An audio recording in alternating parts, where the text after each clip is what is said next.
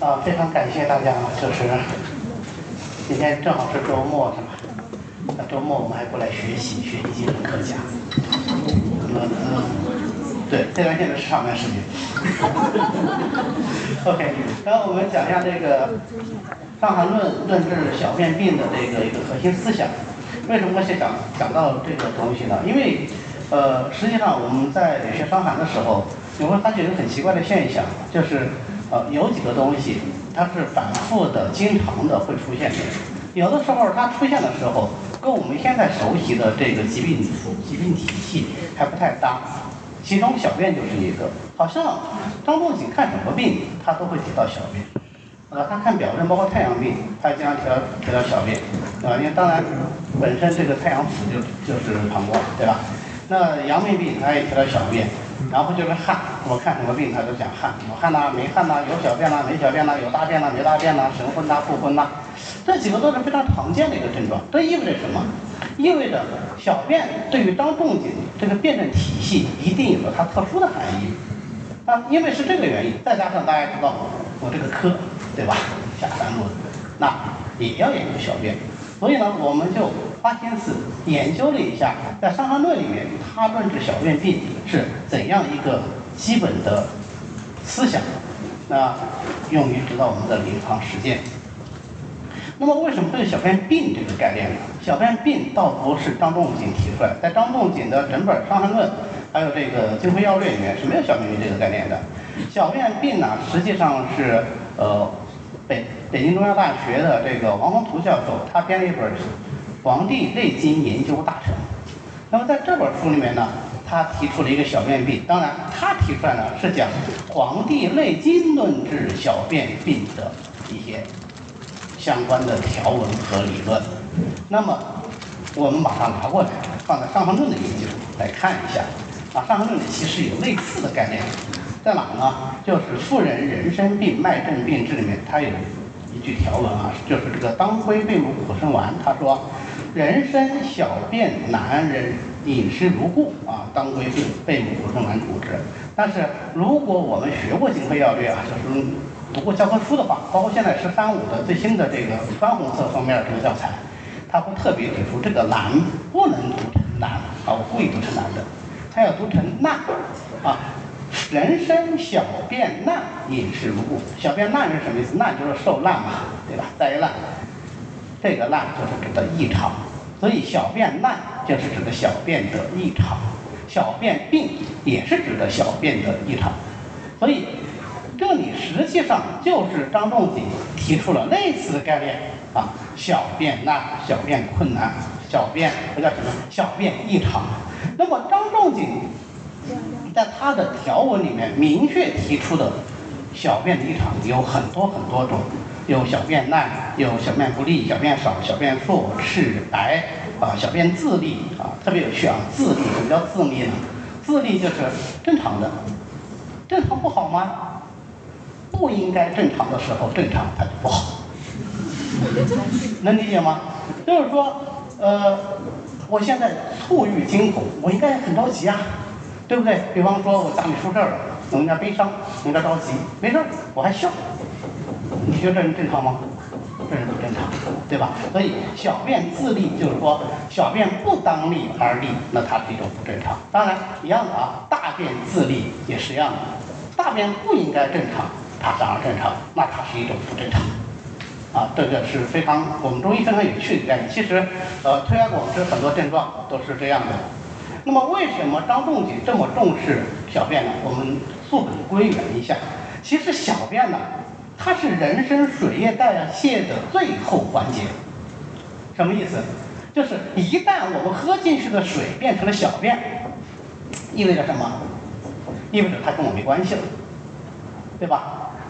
因为只有排出体外的才叫小便，放到膀胱里的叫不叫小便啊？不叫小便，叫什么？津液，对不对？膀胱者，周都之官，津液藏，连气化都能出矣。人家说的很清楚，膀胱藏的是津液，不是小便，没错吧？我们把膀胱叫水府，没有讲叫尿府，对吧？所以它是我们水液代谢的最后一个环节，也是水液代谢最主要的一个环节。为什么？因为一切水饮最终经过人体代谢排出体外，主要就是通过小便的环节。我们人身的水液经过代谢排出体外，其实最终是三个途路，啊，就是所谓的汗、尿、气，对吧？呃，出汗排出水液，啊，排尿排出水液，还有呼吸，对吧？或者是我们平时看不到有汗，但其实体表在蒸发水液。啊，这都叫做气啊，所以气除了我们呼吸呼出气，还有皮毛出的气，汗尿气。汗尿气之中哪个量最多呀？不用老师想都知道，肯定是尿最多了，对不对？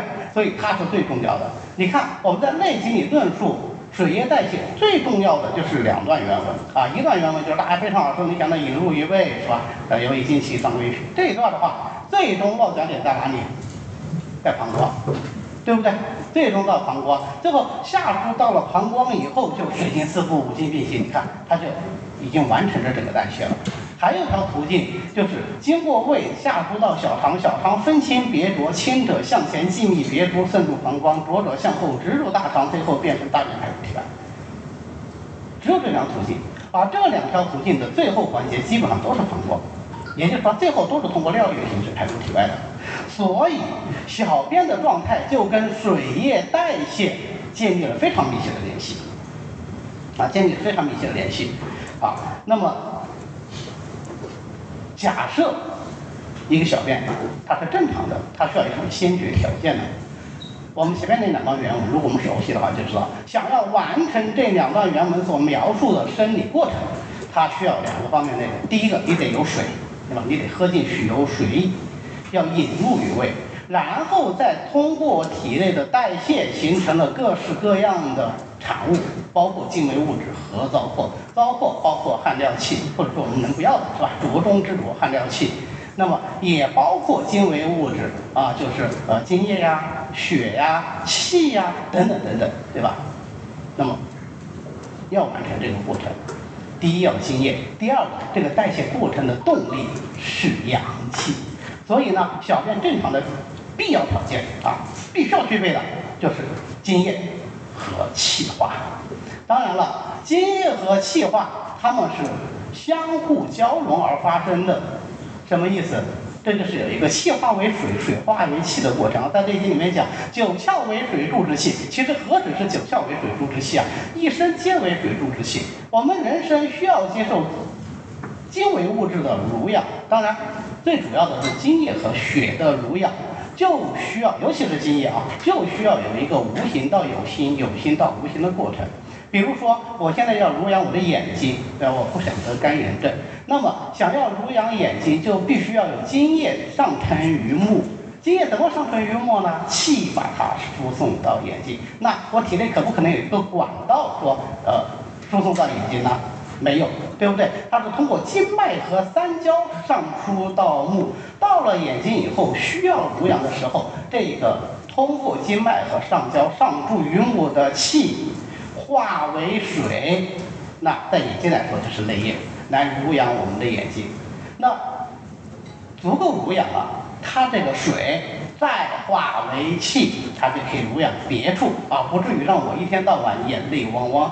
假设我的气不足。那么或者不能上沉于目就干眼，或者上沉于目以后不能再复化为气，那就眼泪汪汪。所以老年人经常涕泪滂沱，为什么？没气了，阳气弱了嘛，对吧？那这整个过程里面涉及到全身很多很多脏器，这也是我们非常熟悉的啊，大肠、小肠、胃、肺、脾、肾、膀胱、三焦等等。它们各有偏重，请注意啊，是各有偏重，并不是说大肠、小肠、胃和肺，它们就只关注只管津液，啊这个膀胱、肺、脾、肾就只管气化，不是这样啊。它们同时都是在气化津液，但是有所偏重。所谓大肠主津，小肠主液嘛，对吧？大肠、小肠跟津液关系比较密切啊。胃喜润而恶燥，胃跟津液的关系比较密切啊。肺。肺为上焦，上焦开发宣五谷胃，熏肤充顺泽毛，若误入之盖，误入之盖不就津液吗？啊，所以它主津液。那所有说的这些过程，我不管是大肠主津，小肠主液也好，还是若误入之盖也好，是不是？它的潜台词就是有气化才能发生嘛，对吧？那反过来说，肾主水，肾则至阴内，至阴之内，是吧？那它完成这个补水的过程，靠的什么？靠的是阳气的蒸腾，靠的是命门之火啊，或者是其他的什么概念啊？有人有说相火的什么的。总之，靠的是阳气啊。那么它靠的是气化，肺、脾、肾的气化功能，膀胱的气化功能啊。膀胱是六腑，我们经常讲六腑有没有气化？六腑一定有气化。最重要的证据就是什么？膀胱者周主关津液三气化都能出阴嘛？那些都已经说了，气化都能出阴，你说它没有气化，它一定有气化。六腑皆有气化，而膀胱最典型，对吧？所以膀胱、肺、脾、肾的气化啊，和大肠、小肠、肺和胃的津液。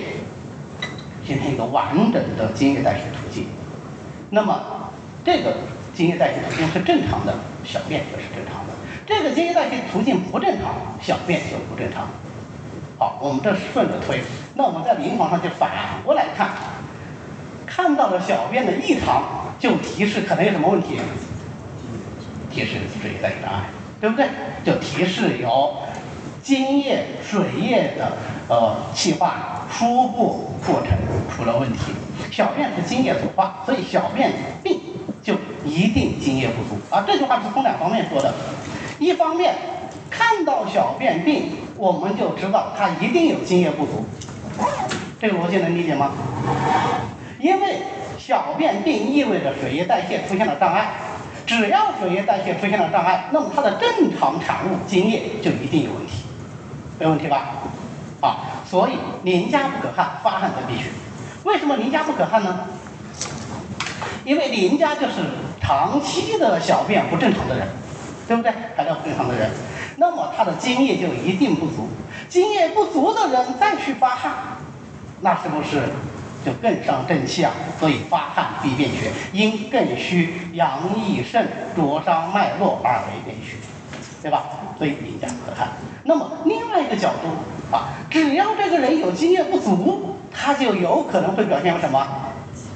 小便病啊，这是从 A 到 B 和从 B 到 A 的一个关系，对吧？啊，正反都是有道理的，在《伤寒论》里都有相应的条文啊。刚才我们举的邻家不可发汗是津液不足，呃，是邻家小便病，它就津液不足。那么你看二百三十三条，阳明病自汗出，若发汗小便滋沥者，此为津液内结。这什么意思？小便自利是正常的呀。这个人已经自汗出了，自汗出再伤津液，再发汗，津液易伤。这个时候，病人体内津液是不足的。在津液不足的情况下，他还小便自立，那这个自立是不是不对啊？他应该选补力才对呀。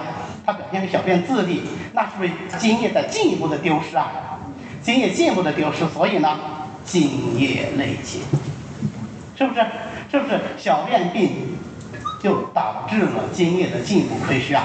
当然了，呃，我们看阳明病形成的时候啊，若看若下若利小便，就阳明内燥，最后形成阳明病，对吧？应该是呃这个，应该是这个上呃正阳阳明，对吧？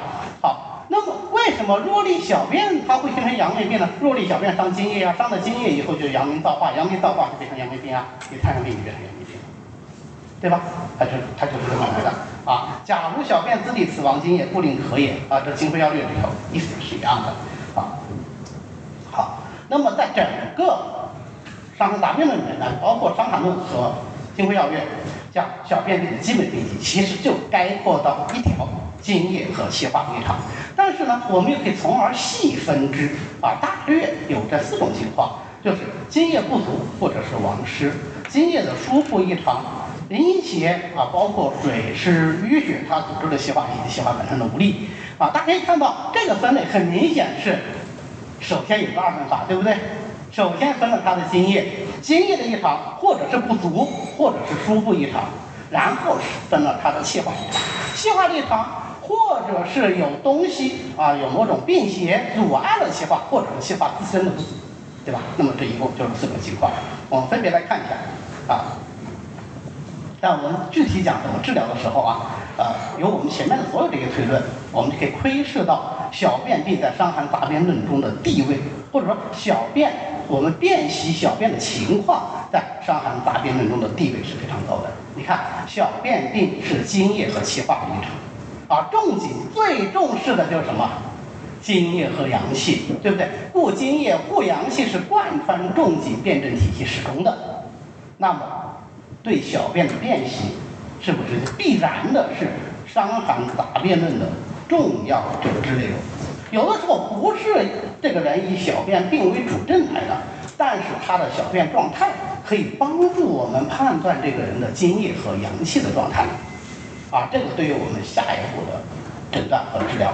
是非常有用的。比方说，我通过这个小便病，我了解到他可能津液不足，或者了解他可能阳气不足，或者了解他他有所阻滞，那么我们在护津液、护阳气方面啊，就会更注意一些，对吧？好，那么我们接下来就具体讲一下这四大类啊。第一个就是津液不足或者是王湿。其实严格意义上呢，津液不足就是王湿，王湿就是津液不足。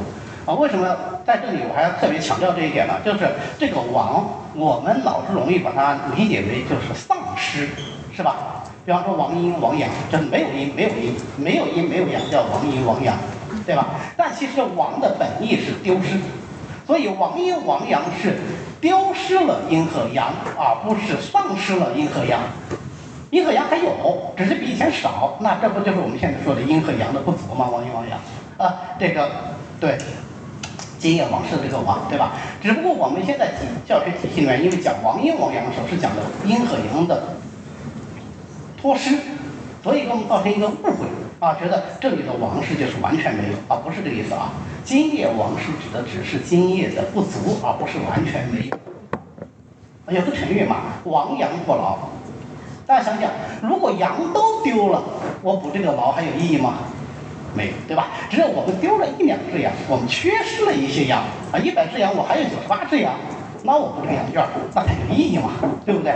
都领羊了，那不补也可以是吧？可以改造一下，变成农家乐什么的，可能还要赚钱一些啊。所以亡羊补牢是这样的啊。那所以津液亡湿就是津液不足，津液不足就可以引起小便病啊。你比如说大夏之后复发汗，小便不利者，亡津液不利。啊，为什么出现小便不利？他说的很清楚啊，就是精液丢失，精液丢失了，还有没有精液可以气化而出变成尿液排出体外呀？没有了呀，所以他就小便不利。那怎么治疗呢？这是最轻的一种情况，你不用治啊。待其精液自肃，则小便自利。小便利不是小便利就可以好，而是说小便利就因为着精液得和，精液得和意味着病好了，小便不利是好起来的信号。对不对？啊，是这样的一个意思啊。那再比方说，呃，这个第六条的这个这条，当然大家都非常熟悉，讲这个太阳风温的啊。太阳风温，他说，若被下者小便不利，直视失手。那这个王津液引起的后果，或者王津液的程度，就比前面那个小便不利的王津液不也这这一段要来的严重，对不对？而且它不光往伤津液，他还往了阳气，那他还往阳气，所以它直视失守啊。那呃。更严重一点，本身就是少阴病，本身就已经是阳气阴经的不足，然后你又用火气结法，那是不是阴液更伤啊？阴液更伤，所以出现咳而下利沾雨。为什么阴液伤了就会出现咳而下利沾雨呢？因为阴液伤了就虚阳上扰，虚阳上扰心神，所以出现沾雨啊。那么。这是因为强则少阴汗，本来这个人津液已经亏虚了，是发不了汗的，但是强行的去发少阴的汗，不但是伤阴哦，不但伤了津液，是不是必然也是伤阳气的？啊，所以前面王明讲，呃，津液和阳气在伤寒论有时候都是个互文的概念，不是互文，而是什么？而是津液要正常，一定要有阳气的存在，没有阳气，津液是不会正常的，因为阳津液是阳气化生的。任何时候津液的异常一定伴有阳气的异常，这无非是偏重的不同而已。而阳气的异常一定伴有津液的异常，为什么？因为阳气是化水饮的，阳气异常了就不能化水饮，不能化水饮，津液代谢一定出现障碍。方知四海而皆准。你看，病痰饮者当以温药喝之，痰饮就是水液的进去。为什么要用温药喝之啊？因为你病痰饮就是阳气不足，不能化水啊，所以你当然要用温药喝之了。对不对？你再看水肿病，最典型的水停滞病就是水肿病。水肿病的病因是什么？其有不从毫毛而生的。当然我们都知道风水病是吧？呃，腠理开，然后再这个汗大出，然后再感受风邪。那如果是内伤呢？不由毫毛而生的，五脏阳有额也，五脏阳气受到阻遏，所以就不能化成水液，不能化成水液，水液内停，停于肌肤就发为水肿。所以阳气和阴经始终是相互依赖，没有阳气没法化津液，没有津液那就烧干锅，对不对？变成干锅化菜了，那这个人变成什么了？不是烤焦了吗？对吧？那就变成壮火了。好，那么津液亡失导致小便闭的治疗方法呢，主要是两大思路，一个是除燥热，一个就是除气化啊。呃，除燥热这个我们其实非常熟悉，一个最典型的就是这个麻子仁丸的脾约症啊，麻子仁丸别名叫脾约症，为什么叫脾约症？因为脾不能为胃约束津液，正常情况下。胃为六腑之大主，胃就能够约束小肠，行使它分清别浊的功能，使轻者向前经历别支，甚至膀胱；浊者向后直入大肠。但是现在胃有燥热，所以就不能够约束小肠分清别浊，所以小肠的水液就不是清的往前，浊的向后，而是清浊皆向前，没有水液到大肠，于是呢就阳明化燥，所以在后面。就是大便干结，在前面就是小便反复，这就是脾约症，用麻子仁丸。麻子仁丸要治燥热，用的是呃小承气汤，啊不，用的是那个调味承气汤，对吧？消防草在里面先打底，用来泄气燥热啊。所以除燥热是治疗津液亡失的一大法门。为什么呢？因为你除燥热，热就不伤津，对不对？那这不就自然就能够保保护这个津液了吗？啊，再比方说二百四十二条，便于小便不利、大便大难、大易、时有微热、揣摩不能卧者有燥时也，宜大承气汤。为什么大承气汤也是除其燥热？你让燥湿、让热邪与燥湿俱去，对吧？热邪跟着燥湿一起除掉了，那么阳明就没有再有这个燥热了。阳明没有这个燥热了，啊，津液就重新能够化生了。人是活的。只要有阳气，那就能够源源不断的化生津液，对吧？只要没有燥热继续来干扰它，啊，所以不需要特意的去治疗小便。哎，你大承气汤怎么会治疗小便病呢？它就能治疗小便病。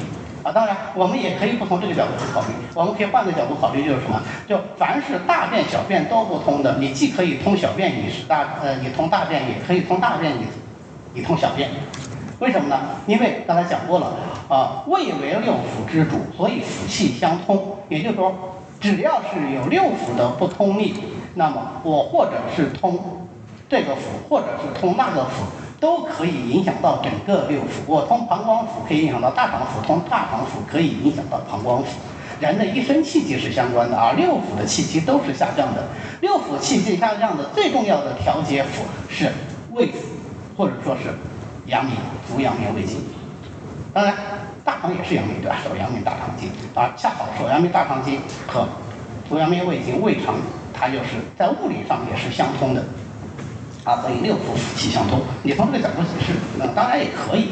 但是我们讲燥热的话，就是整个理论体系它很完整啊，没有必要多此一举啊。再或者呢，就助气化，哎，助气化就体现了津液和气化相互的关系。啊，你比方说二十条，这也是我们非常熟悉的。太阳病发汗，虽热无止，气能误风，小便难，自知为急。小便难，为什么小便难？为什么呀？因为你发汗以后伤阴伤阳啊，大汗出以后既伤了阴又伤了阳，伤了阴所以津液不足，伤了阳所以不能气化，在阴阳两伤的时候。我这个时候是要先养气津液呢，还是先负气阳气呢？先负气阳气。先负气阳气，阳气得复则津液得化，就能源源不断的来产生津液，那这个问题就解决了啊。所以他就先用桂枝加附子汤。那是不是用了桂枝加附子汤就能解决所有的问题呢？那也未必啊，那也未必。在这种情况下，还有一个类似的情况，就是第二十九条。二十九条其实也是先伤了阴阳。但是他伤了阴阳以后，先用甘草干姜汤以复其阳。甘草干姜汤以复其阳以后，若绝欲足温者，啊，这是阳气已经得复了，但是阴液没有复，所以他的两个脚没有伸，他还是拘挛的状态。这个时候再用芍药甘草汤。那么据这一条，我们再来反推啊，这个桂枝加附子汤证，是不是用了桂枝加附子汤以后，他的这个呃小便难就一定能够好呢？也不一定。假设他阳气得复而津液没有复的话，他可能会出现这个四肢微奇、难以屈伸，或者是漏汗、不风，它可能会好转。但是小便难没有好转，没有好转怎么办？这个时候你再去补它的津液。那这个时候补津液，你会去用什么生地、天冬、麦冬、山茱萸这样的药吗？就不可以啊！只要稍微的加一点儿通利的肝胆的药就可以了啊，顶多顶多再加点什么芦根啊这一类的药就行了。为什么？还是那句话，你只要它阳气动起来了，津液自然就能够产生。啊啊，肝胆药本身都是阳，肝胃是阳，胆胃也是阳，那它就是在用阳药。虽然说肝胆药不是我们常用的温阳药，而是我们的通利药，对吧？像茯苓、呃猪苓都是肝胆的，对吧？肝胆平，肝胆寒，啊，那么通阳不在温，而在利小便，在这里也是一个体现。好，还有一种类型呢，就是津液的输布异常。津液输布异常的第一种情况呢，就是少阳不和。少阳不和为什么会引起津液的输布异常呢？因为呃，同气相求，少阳之气，我们这里讲的少阳，因为《伤寒论》的话，一般是讲足经为主，那就是足少阳胆经。但是同气相通，足少阳胆经就通于手少阳三焦经，三焦。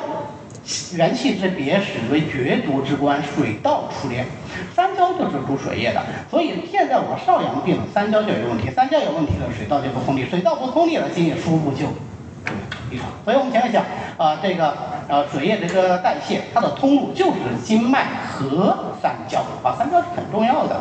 那么，既然现在三焦不通利了，那当然它就有可能会出现津液代谢异常，当然就可能会出现小便不利。比方说，呃，太阳病，无汗而小便烦少，气上冲胸，口进不得鱼，和刚进口汤组织。而这个条目大家应该也是非常熟悉的，因为它我们看书通常的习惯是从开篇往后看，对吧？然后这是《金匮要略》开篇的内容，对吧？除了第一篇的这个。差不多总论以外啊，往后就是这一条了。那为什么这个人呃说无汗而小便繁少，跟津液的输布有关系呢？你想，太阳病无汗，太阳病无汗很正常啊，对不对？太阳病表气无和，表湿寒症，它就是无汗的。但是无汗的时候是表气不通，表气不通，津液不能从表而散，那就应该从下而出，津液总要有出路嘛，对不对？津液从下而出，气机应该是向下的，那小便应该多。这个人小便少，所以小便繁少所以这个时候病人小便少是正常的，小便多是不正常的。呃，小便多是正常的，小便少是不正常的啊，所以它动词用词很严谨的，凡是用反的啊，有反字出现的啊，不光是这个，任何地方出现反字的，就它应该不是这样，结果他这样啊，小便反少，这说明什么问题啊？说明其气不下反上，是气逆。对不对？因为气逆，所以它后面有气逆的症状啊，气上冲胸。好，这说明什么？说明津液代谢出问题。因为津液代谢出了问题，所以津液不能濡养经脉，所以口径不得与足刚劲。那这个时候我们要怎么样？我们要和其津液以养筋肉，对不对？啊，所以用葛根汤来筋症嘛。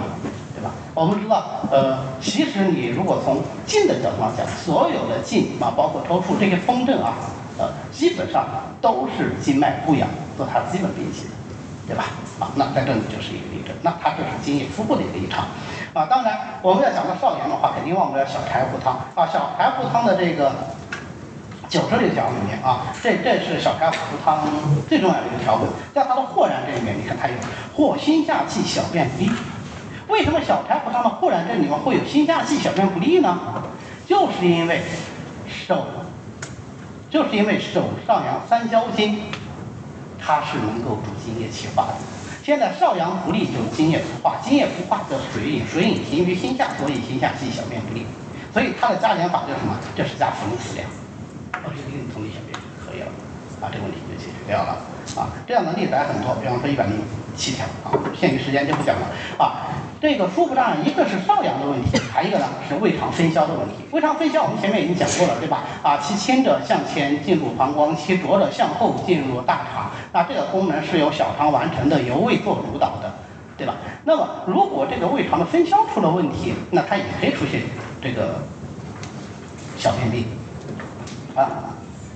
这分两方面看，一个呢就是在诊断诊断上的意义啊。你比如说像这个二百零三条，二百零三条其实在这里呢，呃，主要是在考虑这个病人的大便硬还是没有硬啊。这个我们如果是呃经常用伤寒方的，对这点应该是感受非常深的，因为就是什么时候用下法，其实非常值得推敲的一个事情。啊，尤其像用大承气汤这样的呃方子，一定要看它燥湿已成否。燥湿已成可以用大承气汤，燥湿未成不可以用大承气汤。但是隔得不行啊，我怎么把它燥湿成了还是没有成呢？那这里他提供了一个思路啊，今为小便数少，以津液当房胃中，不止不久必大便。什么意思？就是说这个人本来小便是多的，小便多了，那么就是进入膀胱的水多，所以进入大肠的水就怎么样？就少，那这个人就可以大便干了，对吧？就形成燥湿。结果这个病人前两天他说小便日三次行，还挺多的。结果今日再行，现在一天只接两次，小便变少了。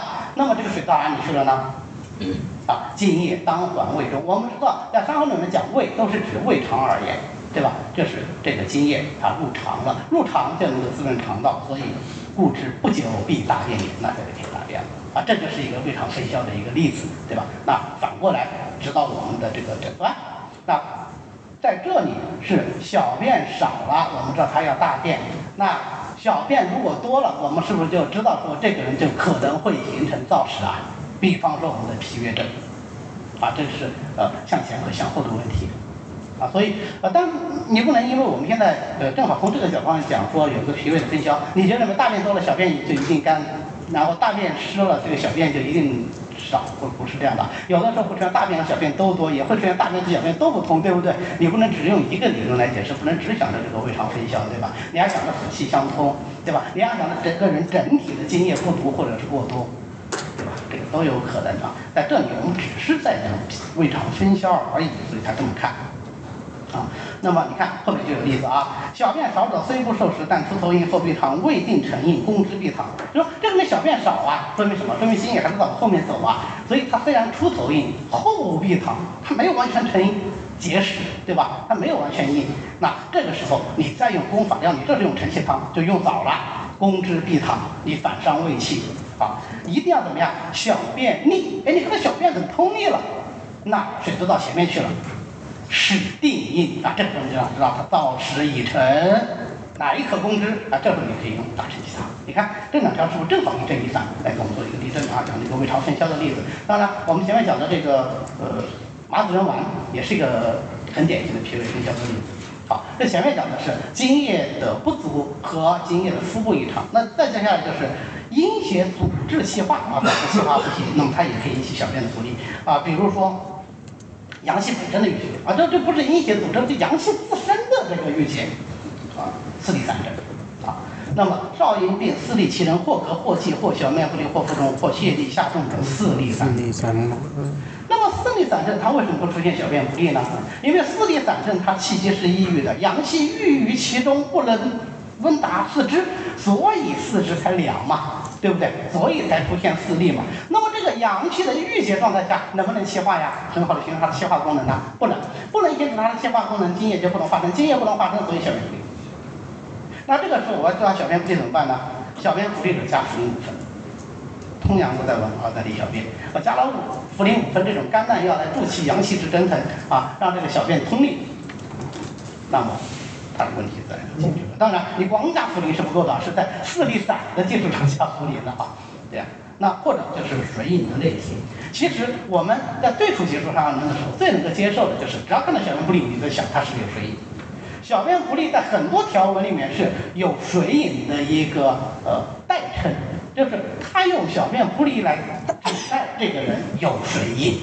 啊，你比方说我们非常熟悉的五苓散症呐，呃猪苓汤症呐，真武汤症呐，对？都都是这样，包括呃这个肾气丸症啊，都是这样。因为这个条文大家都非常熟悉了啊，我就不说了。水饮类型是最多最多的啊啊，那么还有水热互结啊，水饮类型当然就只是水啊，水热互结啊，那就是既有水又有邪气又有热啊，水热互结的那猪苓汤当然是水热互结啊，是阴虚水热互结，它这个热是个虚热，还有这个呃桂枝去桂加茯苓白术汤啊，当然这个也是非常有争议啊。桂枝汤怎么能去桂呢？我们知道桂枝去桂加茯苓白术汤，它也是治疗水热不洁的啊。那么它也有小便不利，那这个小便不利跟这没有直接关系，主要还是在于这个水液的停滞，阻滞了阳气的这个呃气化啊。其他的条文我也不一一的去列去了。那么除了阳气自身的这个阻滞、水饮的阻滞以外，再就是湿邪的阻滞。其实痰湿水饮它的道理是一样的，都是水液的停滞。就是水液自身的停滞，就会阻滞阳气，再进一步的加重水液代谢的障碍，它形成一个恶性循环。那么水液停滞了以后，无形的为湿，有形的为痰饮。那痰和饮的区别在于，饮或者说水和饮，它只是纯阴的，或者说它只是水；而痰呢，它是受阳气阳热蒸腾煎熬以后才能化为痰。所以有人说无痰不热，就是这个道理啊。当然，呃，不管怎么说，它是阴体啊。不管怎么说，痰是个阴体，所以啊，病痰也得当用药喝治。你不能因为有人说无痰不热，你就看到所有的痰都去用凉药，这肯定是不对的。好，那么讲到这里啊，湿阻阳气最典型的就是甘草附子汤。甘草附子汤风湿相搏，当然甘草附子汤这个风湿相搏实际上是风寒湿相搏啊，然后引起骨节疼痛、彻透或者屈伸静止的痛剧，这个没问题啊，这个都风寒湿相搏，我们很容易理解。汗出短气，汗出是因为风邪开腠理，短气是因为寒邪伤阳气，表阳不足。那么小便不利，恶风不不欲去衣或身为肿者，这个什么原因？这是因为风寒是三气杂质啊，寒湿之邪阻滞了阳气，阳气不能通利，就不能化水，不能化水，水液停滞，所以小便不利，所以表阳不足，恶风不能去衣啊。水液如果停于肌表，就生病。啊，所以这个时候怎么治疗？你看，还有甘草附子汤，他根本没有去管你什么水饮的乱七八糟东西，他没管。他对应甘草附子汤干什么？就是呃，温阳气、祛寒湿就可以，这个问题就搞定。所以再次反映我们重点重阳气啊，时时刻刻固护阳气的这样的一个思想。那当然啊，也未必都是寒湿，也可以是湿热。比方说湿热阳黄啊，或者说在。伤寒论呢，我们经常不讲湿热阳黄，叫做呃这个瘀热阳黄，对吧？呃湿热瘀阻一类阻滞了气机啊，所以它出现了这个身黄如橘子色啊，腹满啊，不但是腹满，它还有淡涂汗出。为什么淡涂汗出呢？因为湿热阻滞了阳气以后，那么气机上下不得交通，那么阳气就是只能上不能下，所以淡涂汗出，气机而坏，这样那用阴沉耗汤。后面，呃，这个猪病黄加淡利洗小便啊，也是，也是类似的意思。区别在哪里？都是湿，无非是这个湿热或者这个邪气它所处的位置不一样。但我不管你湿湿这个湿邪阻滞在哪里，你只要在人体，就一定阻滞经脉，一定阻碍三焦。因为经脉和三焦是遍布全身的啊，一定阻滞经脉，一定阻滞三焦，一定阻碍气化津液，就有可能出现小便不利。所以小便不利是个很敏感的指标。非常敏感的指标，好，那这个是或者是湿热瘀阻，湿热瘀阻这个呢是这个《金匮要略》里面的。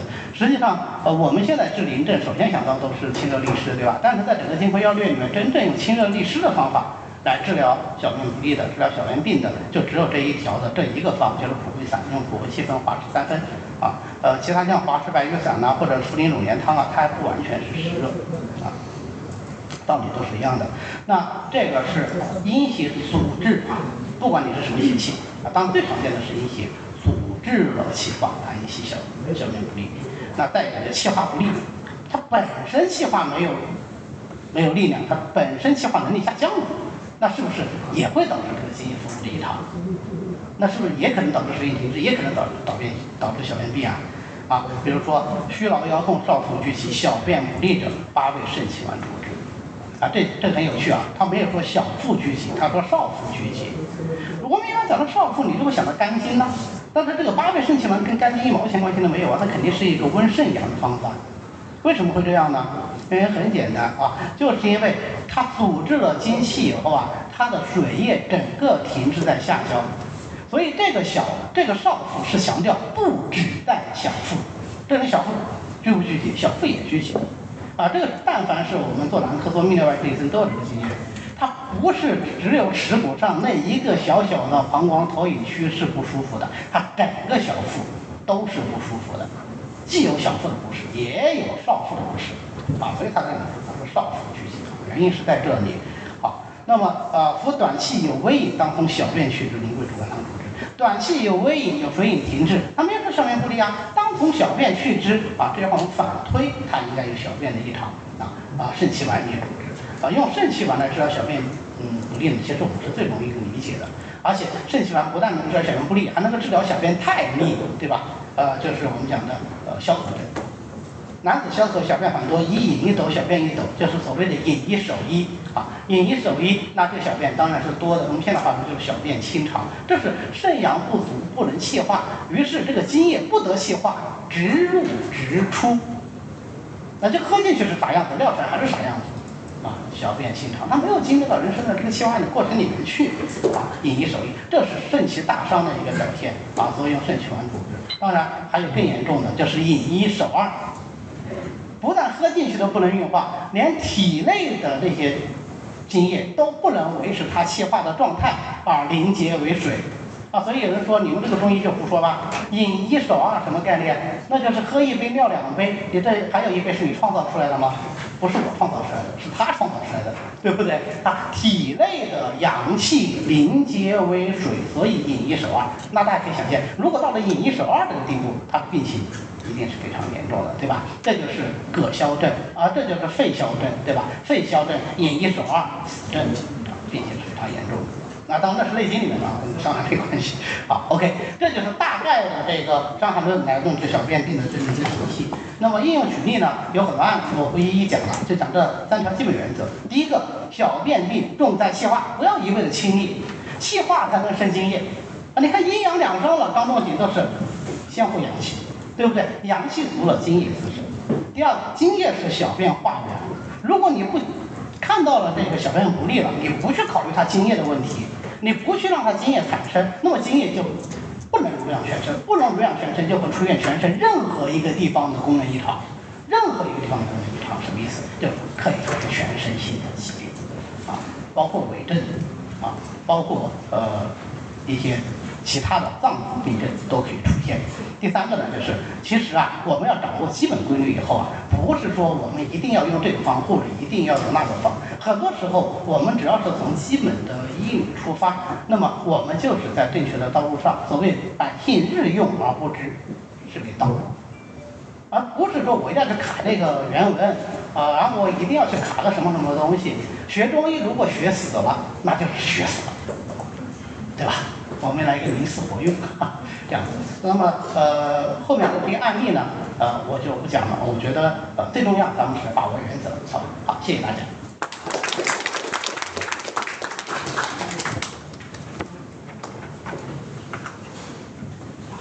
下面由我们林院给我们讲课。这